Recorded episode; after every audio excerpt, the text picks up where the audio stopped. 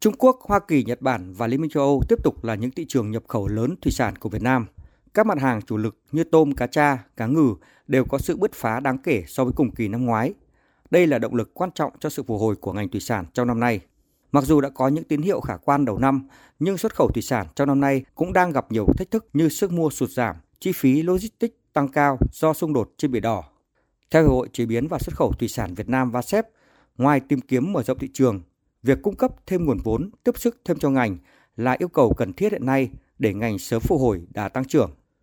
Các doanh nghiệp đã và đang áp dụng nhiều giải pháp như tiết giảm chi phí, tìm kiếm thêm đối tác, mở rộng thị trường đầu ra, củng cố khối liên kết từ khâu nuôi, chế biến đến xuất khẩu. Ông Nguyễn Hoài Nam, Phó Tổng thư ký Hiệp hội Chế biến và Xuất khẩu Thủy sản Việt Nam cho biết thêm.